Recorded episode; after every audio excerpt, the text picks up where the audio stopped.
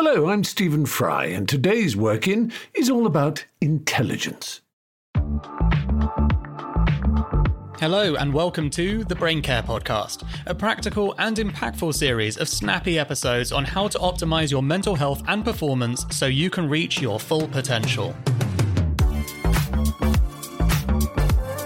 My name is Dan Murray-Surter, and I'm the co-founder at Heights. We make smart supplements and clever content with the world's leading experts to help you take care of your brain so it can take care of you. Today, we're joined by Mr. Stephen Fry once again, who's going to blow our minds with his thoughts on intelligence. So the definition of intelligence is the ability to acquire, understand, and use knowledge.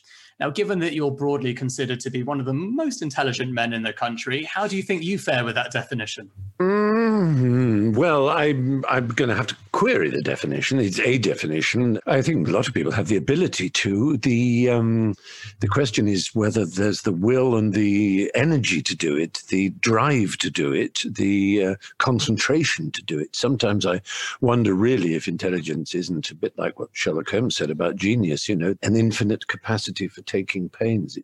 It's the effort of it. I often feel I've just sort of spunked my intelligence up against the wall to some extent. I think I am quite gifted, you know, in terms of the important, useful attributes that are subsets of intelligence. Memory, key, absolutely key to that, because I have a good memory and really pattern recognition, isn't it? And the ability to see things inside other things, which is why language is always such a clue as to the real meaning of words, because you can give a dictionary definition, but it's the derivation, interlegere, to read into, is what intelligence, intellect means. So there's a poetic intelligence which reads the history of human desire in the fall of an acorn from a tree or the brush of a wing of a butterfly. That's seeing into things.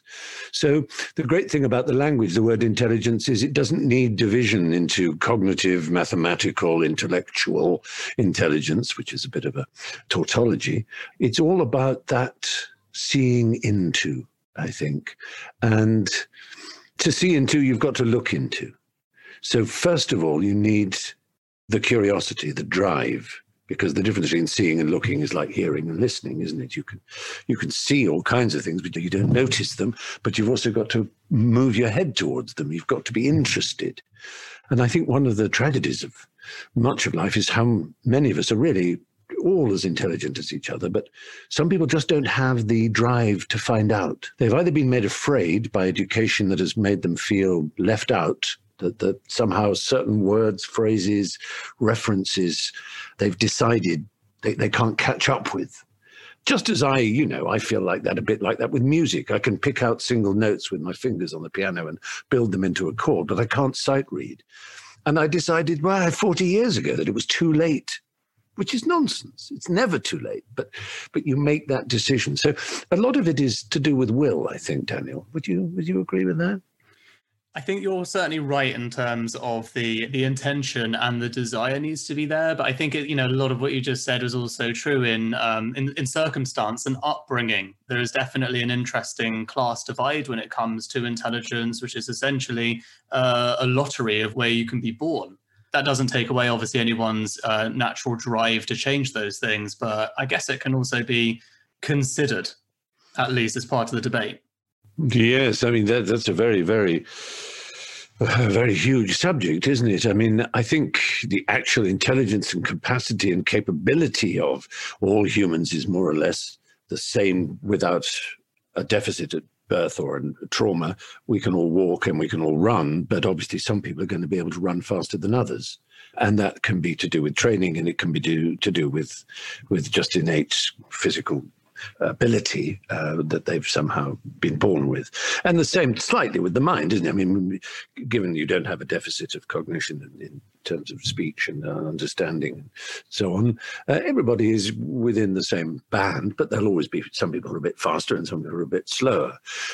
On top of that, as you say, there is upbringing. There's how much your parents read and how much they read to you and all kinds of things which are terrifying. But again, they tend to reinforce this idea that things are too late, because you'll read, oh, having your mother read to you when you were 3 is a sign that you are likely to get a bit more A's at A-level than if she didn't. Well, if your mother didn't read to you and you come across this statistic, you're going to go, oh, well, what's the point then? I give up. And that's nonsense, because none of these things is defining.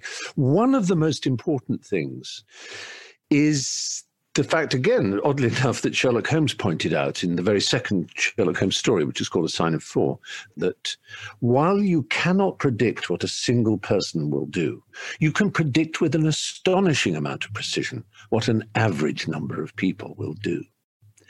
And that's more shocking, really, than most people would perhaps think. It's the basis of all behavioral science.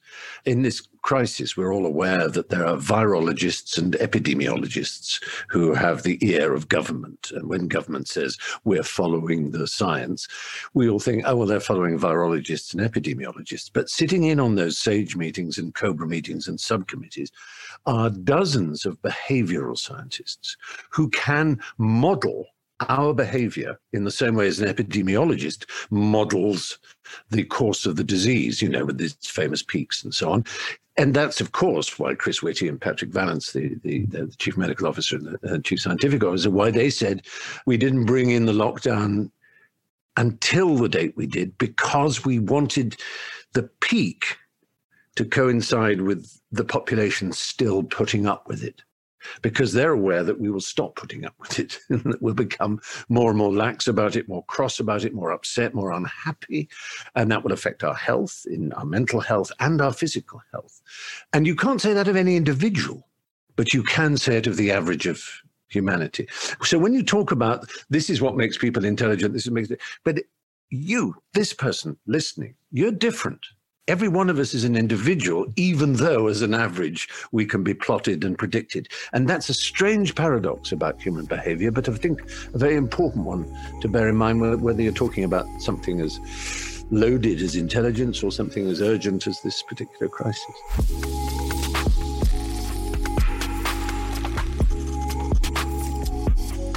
And it's interesting because the example you give kind of plays nicely into EQ, emotional intelligence, realistically.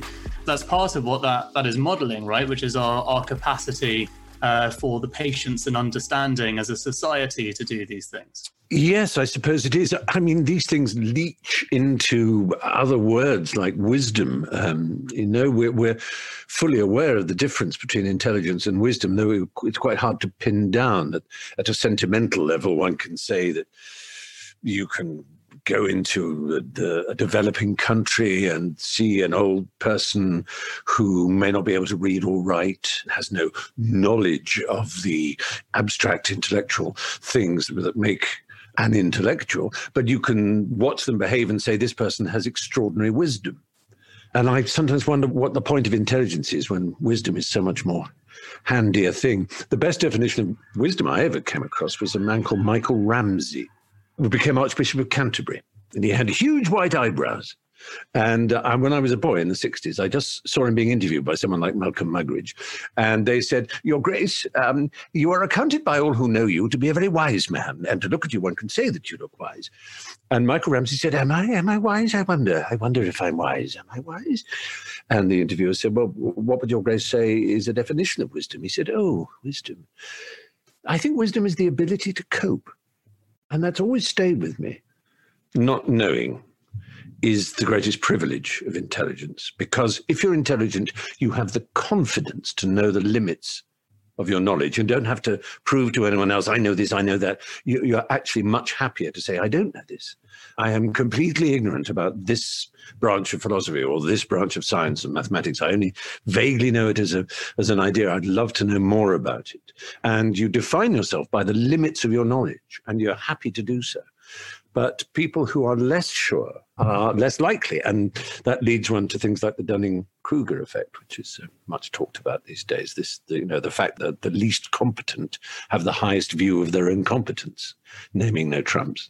And it's all very well to be this kind of this unsure sort of intellectual who says, well, we don't know, do we? And look at Bernard Russell and all these great heroes and how they don't have any answers.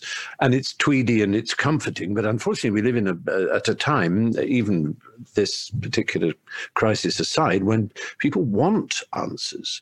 And so they veer between two extremes, between absolute materialism in science and absolute immaterialism and spirituality and religion. And it's quite difficult to be in the middle.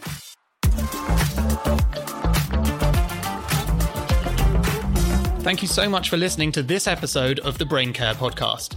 Don't forget to leave us a review and subscribe so you don't miss any future episodes, and follow us at Your Heights on Instagram and Twitter for daily doses of brain care. If you want to know more about how well you're feeding your brain, you can head to yourheights.com/brainfood to get your free score from 1 to 100 and start taking action from there. See you next week.